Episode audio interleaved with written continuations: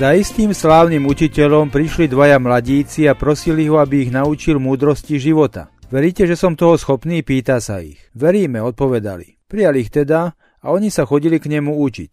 Po istom čase sa učiteľ rozhodne svojich žiakov vyskúšať, či sa niečomu naučili. Povie im, chcem sa presvedčiť, či som vás niečomu naučil a či teda má zmysel pokračovať s vami v ďalšom učení. Preto vás vystavím skúške. Súhlasíte? Pýta sa ich. Súhlasíme, odpovedajú. No dobre teda. Pamätajte ale, že nie slova, ale vaše činy dajú odpoveď na to, či ste skúšku zložili alebo nie. Pôjdete kopať studne. Počúvajte dobre. Ak budete kopať do večera a vykopete 7 metrov zeme, ručím vám, že budete mať vodu, povedal im. A každému ukázal miesto, kde má kopať. Žiaci sa dali do kopania. Keď slnko zapadlo, učiteľ sa prišiel pozrieť na výsledok. Obaja žiaci kopali celý deň a obaja vykopali 7 metrov zeme, avšak vodu mal len jeden. Čo sa stalo? Prvý z nich vykopal 7 jam, každú hĺbke 1 meter. K vode neprišiel ani v jednej. Druhý vykopal iba jednu jamu, avšak 7 metrov hlbokú. Na jedne sa nachádzala voda. Kopali ste usilovne obaja, povedal majster.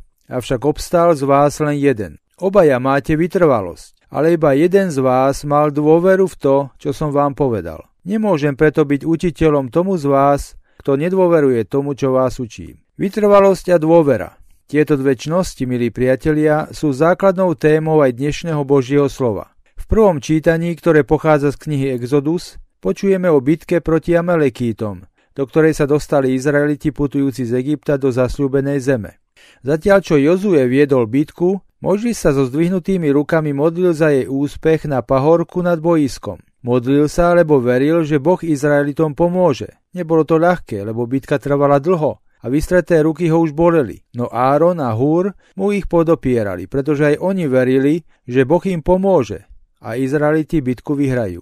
A aj vyhrali. Vyhrali ju nie preto, lebo boli silnejší ako Amalekíti, ale preto, lebo dôverovali Bohu, že ich vypočuje, ak vo svojej prozbe a dôvere vytrvajú. V Evanieliu zasa počujeme o dôvere a vytrvalosti vdovy. Vdova vedela, že sudca má moc pomôcť jej a obrániť ju pred zlým človekom.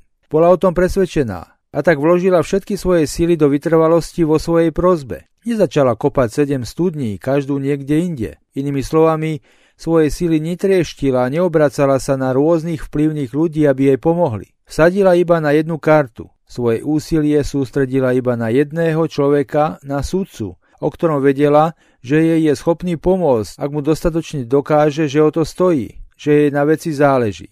A sudca jej naozaj aj pomohol. Áno, jeho motívy mohli byť otázne, ale vdove pomohol. Pomohol jej preto, lebo vo svojej prozbe bola vytrvalá, alebo mu dôverovala. Kombinácia týchto dvoch, vytrvalosti a dôvery, spôsobila úspech. Kombinácia vytrvalosti a dôvery, milí priatelia, spôsobuje vždy úspech. Spôsobuje ho u nás ľudí a spôsobuje ho aj u Boha. Čo sa týka nás ľudí, len si spomente, koľkým ľuďom ste nakoniec pomohli, keď boli dosť vytrvalí a neodbitní vo svojej prozbe voči vám a keď ste vycítili, že vám naozaj dôverujú a že vás, len vás a nikoho iného, považujú za jediného, ktorý im naozaj môže pomôcť. Na vytrvalosti spojenej s dôverou je čosi čarovného, báš priam magického. Aj keby ste nemali moc takémuto človeku vyhovieť, nie vždy takúto moc máme, určite spravíte maximum toho, čo je vo vašich silách, aby ten človek aspoň cítil, že ste s ním a že ho chápete. Podobne to funguje aj s Bohom.